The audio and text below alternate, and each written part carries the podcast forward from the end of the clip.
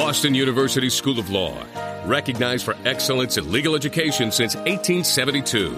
It's the faculty, It's the students. it's the curriculum. It's the inspiration. Preparing students for the real world practice of law today. Join host Dan Ray, BU Law alum and WBZ 1030 radio host in Boston, for this edition of the BU Law Podcast.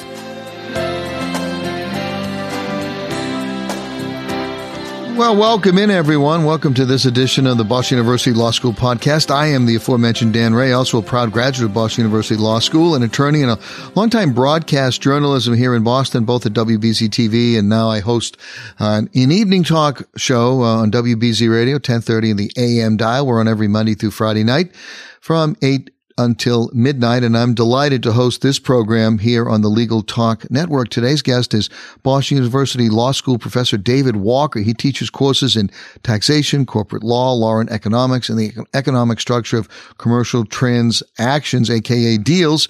He's the Maurice Poch Faculty Research Scholar at Boston University Law School. He received his um, his own Juris Doctor from Harvard Law School, and today we're going to talk about executive compensation with uh, Professor Walker. Professor Walker has written numerous articles about the issue of executive compensation. He has some very interesting insights to share on what has become very hot topic here in the United States of America. Welcome to the show, Professor. How are you today? Great, Dan. Thanks. Uh, thanks for having me on the show.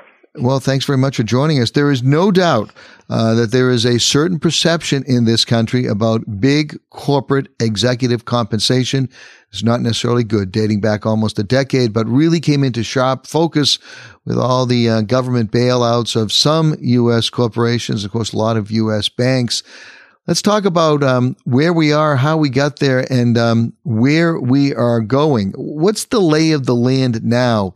Um, how much are these, well, again, senior executives, what do you want to call them, paid? Um, and it's very difficult, I assume, to quantify, but what did the what did the statistics look like? I've I've I've I've heard it referenced in many ways. Uh, how, how, do you approach the topic generally? Well, so it, it is a little bit difficult to uh, quantify, although there's all sorts of great disclosure these days for senior executive pay. So it's something we actually know more about than we know about uh, a lot of things like how much uh, professors are paid, for instance, not publicly uh, not public information. But the average CEO of a Fortune 500 company uh, makes about ten million dollars uh, today. Um, and, you know, it's made up of a lot of things that we can talk about stock and stock options and, and cash compensation. And there are questions about when to measure these things. The cash is easy. Some of the other stuff is harder, but we've got a pretty good feel for that. It's about, it's about 10 million. I, I think what's, you know, more striking to me than the absolute number, I mean, that's a big number, but more striking is, is how it's grown like over the last 25 years. So over the last 25 years, this average amount, $10 million, has grown by about 500% in real terms. So adjusted for inflation. And obviously that's a lot faster than uh, increases in pay of average workers, rank and file pay. So what a lot of people look at is the ratio between CEO pay and rank and file pay. And that's grown from something like maybe 50 times more 25 years ago to something like two or 300 times more today. Well, why, why should the government in any way, shape, or form be involved in this? I realize we're talking about publicly traded companies. We're not talking about privately held companies, but there is a you know, publicly traded company and, and, uh, well, well, well, let's look at it another way. If, if the Red Sox want to sign Adrian Gonzalez, they pay him whatever the market will bear. Uh, and you can look at Adrian Gonzalez and you can say, well, is he really worth, you know, $20 million a year over eight years?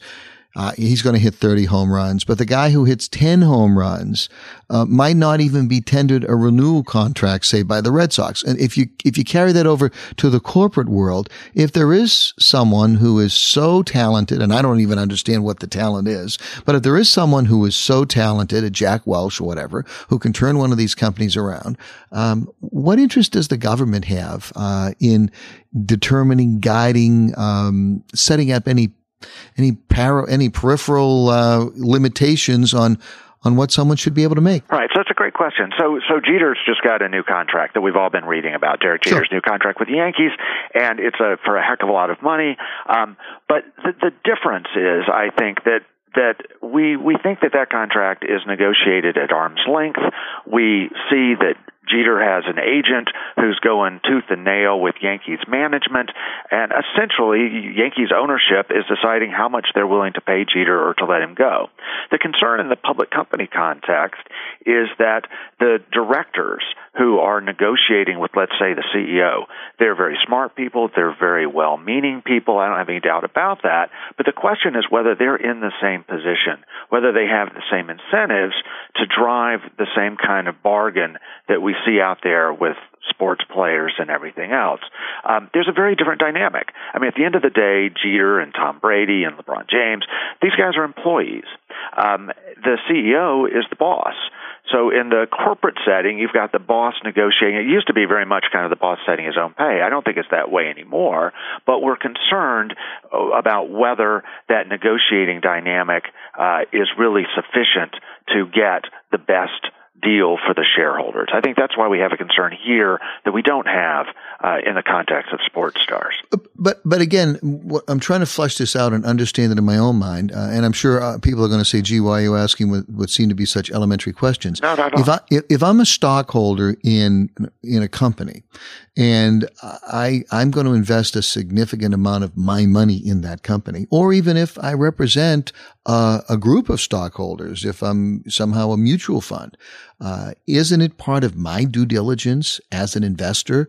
To, I mean, if I want to buy tickets to go see the Yankees play and spend a lot of money, I want to know how well they're going to do. I want to know if Jeter's playing uh, uh, and all of that. And if if he's not, that might influence my decision as a fan in whether or not I'm going to invest in that team.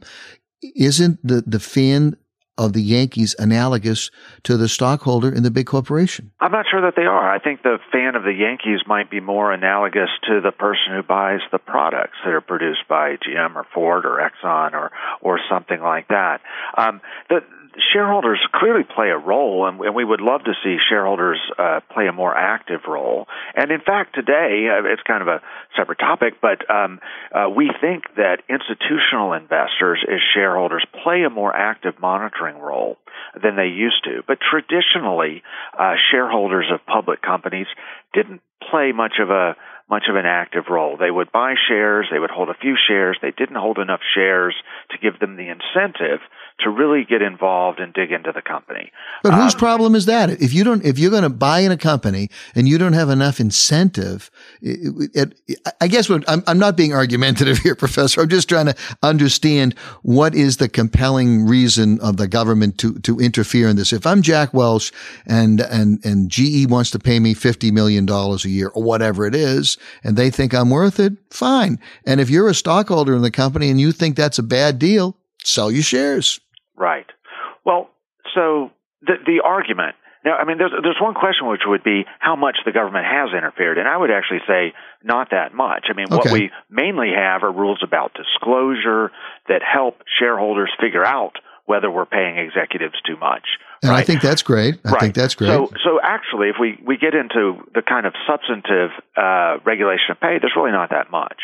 But okay. the argument for why we would have it is that, uh, well, it goes back to what I was saying. I mean, the economists call it an agency problem, but it doesn't really matter. The fact of the matter is the way we raise capital in this country has been through large publicly traded companies where it's simply not realistic to think that the shareholders, that any individual shareholder uh, is going to have the incentive to monitor it. And you may think that's the shareholder's fault. I don't. I mean, I think it makes sense for me to hold shares in a lot of different companies. I'm not going to put all my eggs in one basket. I want to hold the S&P 500. I don't have that much money to invest. So that means I just have a few shares out there in all of these different companies. And it doesn't make sense for me or for you to be monitoring those companies. So part of it is just the structure of our capital markets the way we raise money, the way we finance companies, means that there's nobody really paying the kind of careful attention that the Steinbrenner family pays when they go to negotiate contracts. Okay, again, I'll uh, I'll get off my soapbox. no, it's fine. but, but, it, but it's, it's, an, it's an issue. Question. Well, it's an issue that I really strongly believe in, to be honest with you. Uh, and, and I think, well, anyway, let, us go um, back to why did the shift from salary to equity pay occur? There was a apparently a tax law in 1993 that encouraged companies to use stock options uh, as opposed to straight salary. Right. So yeah, so it, it's important to recognize that yeah, a big chunk of the 10 million bucks, if we use that number, that that uh, the average executive's getting, uh, a big chunk of that is equity-based pay. It's stock or stock options, um, and I think this is this is an interesting story about government regulation and frankly unintended consequences. So uh, if we go back and we put ourselves uh, in the mindset, we're back in the 1980s. Um, there was a lot of concern that executives um, uh, that executive pay was too much just salary basis. These were salary men. They didn't have the right incentives to uh, maximize shareholder value. They um, uh, they were misaligned in terms of their incentives. Um, I wouldn't say that people thought they were lazy, but they just thought that having them hold stock would make them act more like shareholders, and this would be good for increasing shareholder value. It all that makes sense. That yeah, makes sense. It all goes back to the problem of who's really closely watching and this kind of thing. So what we got, um, we didn't get. Congress didn't uh, go in and mandate the way in which executives were, were paid. They've never wanted to do that, and I think there's good reasons not to. And I think your intuition is consistent with that. We don't want to tell these companies exactly what to do. What they did was they created a big tax incentive. So the way this worked, and this rule is still in effect, uh, public companies um, get deductions, tax deductions for compensation they pay to their employees and their executives, to everyone. So Congress limited the tax deduction for senior executive compensation to a million dollars per executive per year. But in doing that, they created an exception. So as long as compensation is performance based, as long as it's based on performance, it's fully deductible. And the way the rules were written, stock options, the rules were written basically to, to set up stock options as being the paradigm of performance based pay. So companies could pay their executives a million dollars in salary and then give them $10 million worth of options. That would all be deductible. And so the idea was let's try to shift compensation from salary to performance based pay, ratchet up their incentives to make money for the shareholders. And of course, companies did. So we shifted from salary to basically stock option dominant executive pay. At one point, stock options were 60 to 70 percent of total compensation. Stock market took off in the 1990s. Executives got really rich. So it's kind of ironic that in the recent financial crisis, um, a lot of this has been blamed on executives holding all these stock options, taking too much risk, right? What the law, of, the law of unintended consequences. Exactly, unintended consequences. Well, um, so, so as you look back on this law now, 17 years, uh, from your perspective, uh, was it a valuable piece of legislation, or, or did it contribute to the to the meltdown and the problems that we had um, that we've had so much so much in the last couple of years? I, well, it's hard to. It is hindsight, and you know I hesitate, but uh, but I have to say I, I have to think it was a mistake. I think it it didn't. It certainly didn't affect the overall levels of pay. Now I I'm not sure um, that that was the intention. Some people think that this rule, by setting up this kind of cap, was meant to put a a, a brake on increasing executive pay. It certainly didn't do that, and it did redirect pay uh, too strongly, I think, into stock options um, amongst the many possible ways of paying these executives.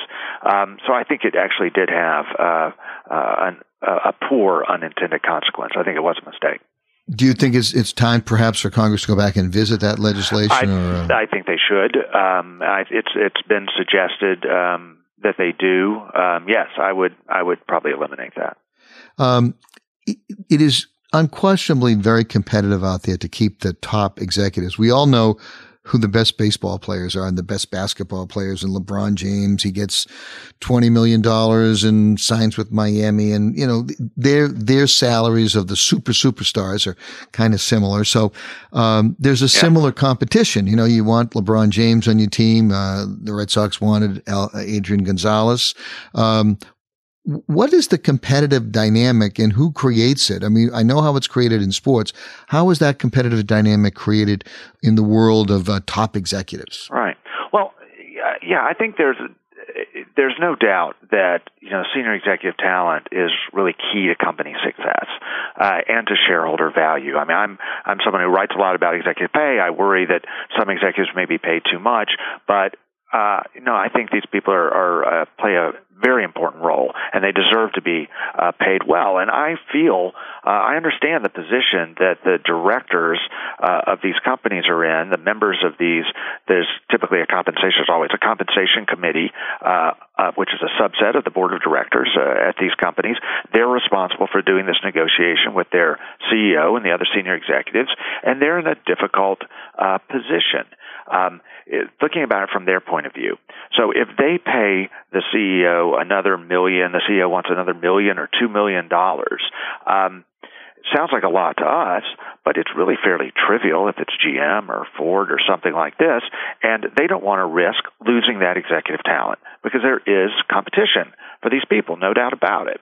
So uh, I can understand why there's a tendency to meet the executive's demands pay more. Unfortunately, this has the effect of kind of ratcheting up pay because it's all fully disclosed. Everybody sees what everybody else is making.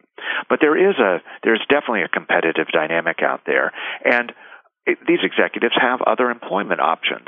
And one that we don't think so much about, but I think is important, is private equity. So there are a fair number of uh, formerly public companies that are now owned by uh, private equity investors. Um, these people compete with public companies for executive talent. And these private equity firms, uh, they highly incentivize their executives. They kind of led the path on uh, using stock and stock options as compensation. So you can kind of look at what's happened over the last decade or two at public companies as being public companies simply trying to keep up with what these private equity firms are doing, the competition, all competing for the same uh, talent pool. We're going to take a quick break uh, here just for a moment. Much more with Boston University Law School professor David Walker right after this quick break.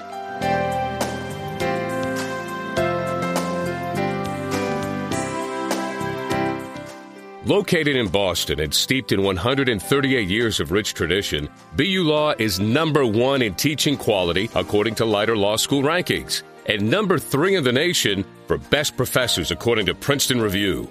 BU Law, admitting students regardless of race, religion, or gender since 1872, and training them to become leaders in the law. Visit the website and see for yourself at www.bu.edu forward slash law. Now back to the BU Law Podcast with host Dan Ray, a lawyer, a veteran Boston broadcast journalist, and BU Law alum.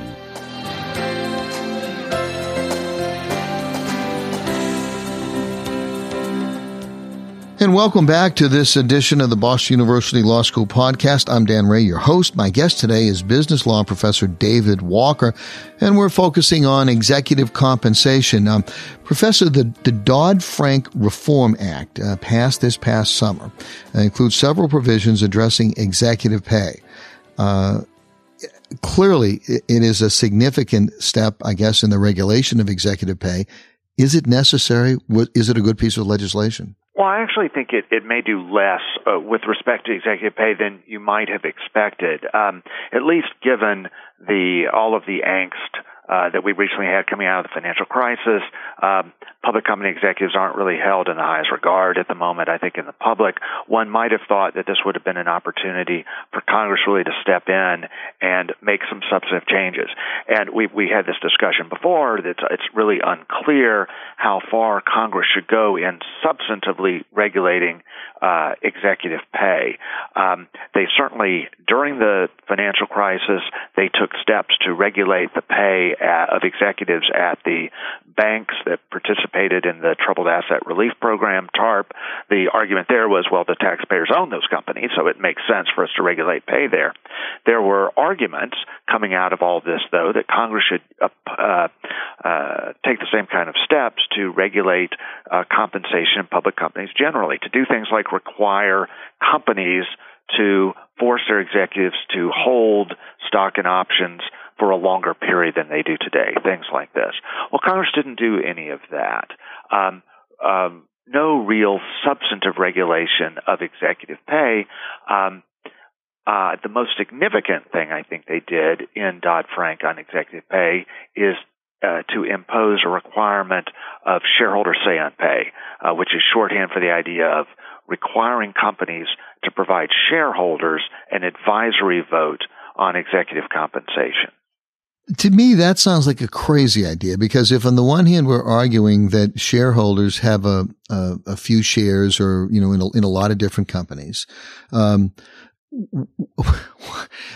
I don't understand what difference, uh, uh, how much, how informed, I guess, the consent could be of shareholders. It, it seems to me that uh, that that shareholders probably are ill-equipped and ill-advised uh, to comment on that. I mean, it, to, right. to me, it's that, that piece of that part of the legislation to me uh, appears to be window dressing at best. Well, I think it, I think it's really interesting, and you your point is is right. We can't expect, uh, you know, I'm not, I, I'm a shareholder. I'm not about to go out and, and try to figure out whether the pay at all these companies uh, that I own through a bunch of mutual funds uh, is uh, appropriate or not. Um, so uh, some people who write in this area think that this uh, new rule will actually provide a lot of power or influence, maybe is a better word, to the shareholder advisory firms that are out there, firms like Institutional Shareholder Services, whose role in life is to provide voting advice to institutional investors and others. The idea is that, well, they have the incentives to pick through these executive pay plans for good or bad. Um, for good or bad. But I think the impact of this rule will be fairly limited. I mean, we have to re- remember that it's only an advisory vote, right? So no, I understand. The, right. So the shareholders. That's why. That's why I say it's window dressing. Yeah. Well, possibly, but possibly not. So here, here would be the argument that it isn't just window dressing. I think it may have an impact, at least on outliers. I don't think that it'll have an impact on executive pay overall. I don't think that because all shareholders can do is compare the pay of executives at company A to company B. And if they're all high, well, they're all high, right? It, so it, it's not going to reverse the increase in this ratio between CEO pay and rank and file pay. I don't think it's going to do that. But I think it can address outliers. So I think there's a great example of this actually. So Dodd Frank mandates this advisory vote. A number of firms had voluntarily adopted the same advisory vote, shareholders say on pay. One was Occidental Petroleum. So back in April uh, of this year, the Wall Street Journal, as it does every year, uh, publishes an edition in which they focus on executive pay and they list the most highly paid executives for the prior year. Number one, biggest picture on the page was Oxy CEO Ray Irani. So that's back in April. In May, Oxy had the advisory vote you know, you want to guess the outcome? The shareholders said no, right? We don't like the pay at Occidental Petroleum. Um, just a couple of months ago, uh, Occidental announced that uh, executive pay was being reduced and that Irani was stepping down as CEO. So, in so it may have. But but if but if Irani was the best person to lead that company, uh, and if as a consequence somehow of this advisory vote, uh, the influence uh, is is is given uh, to have him step down, is the company better off in the end? Well, uh, possibly not. Right? Possibly not. There's no. I don't have any doubt that Occidental uh, was well run, and it was certainly successful. If you look at, its returns over the last 10 years. It's been very successful. Of course, it's an oil company, and, and most oil companies have done pretty well. Uh, uh, full disclosure, I used to work in the oil industry. But anyway, oil companies have done fairly well. There's but, nothing wrong with that, Professor. Nothing at all. Trust but, me. but the fact that but the fact that the company is successful and the fact that Irani has has contributed to that success, I don't think should lead us to conclude that any amount of pay is acceptable. Um, and so so it's to me it's not inappropriate for shareholders to send a message that um, the pay uh, that was being given there uh, was out of line, even given the success of the company. Okay. Um, but I think that's the most this is going to do is to put a brake on outlier compensation, force companies to be in the middle of the pack. F- final thoughts, Professor, if if you would, the political landscape in Washington is going to change dramatically. Arguably, it's changed dramatically since November 2nd already, but it, that change will be institutionalized when the new Congress is seated in January. Um, where do you think this issue, uh, how do you think this issue is going to play out in the next couple of years with the new political landscape? Right. Well, my, my suspicion is that it will actually move to the back burner. Um, you know, we've come off, if, if there was going to be action taken, I think it was going to be in Dodd Frank. Uh, we're coming out of a financial crisis, coming uh, out of a situation in which uh, it would be politically uh, more more easy, more palatable to to do real regulation of executive pay. The further we get from that point, the harder it is to get this kind of thing through. So my guess is that this will go on the back burner until the next financial crisis or the next uh, Enron-like corporate scandal, uh, in which it'll all bubble up again, and we'll look at it. Uh, we'll look at it then. And and something like that is clearly inevitable. Oh, in of course, unfortunately. I think it unfortunately. Uh, Professor, thanks very, very much. Uh, Professor David Walker from the Boston University School of Law. Uh, David, if, uh, if listeners would like to get in contact with you, what is the easiest way for them to, um, to, to reach out to you? Uh, email. My email is on the on the BU website. It's diwalker at bu.edu. But it's uh, if they don't remember that, it's certainly go to the website and uh, they can track me down very easily. Well, Professor Walker, thanks very much. I enjoyed the conversation today. I really did. As you could tell, I'm probably um, an, an, unbridled libertarian on some of these issues. And I, if it leaked into my questions, I apologize.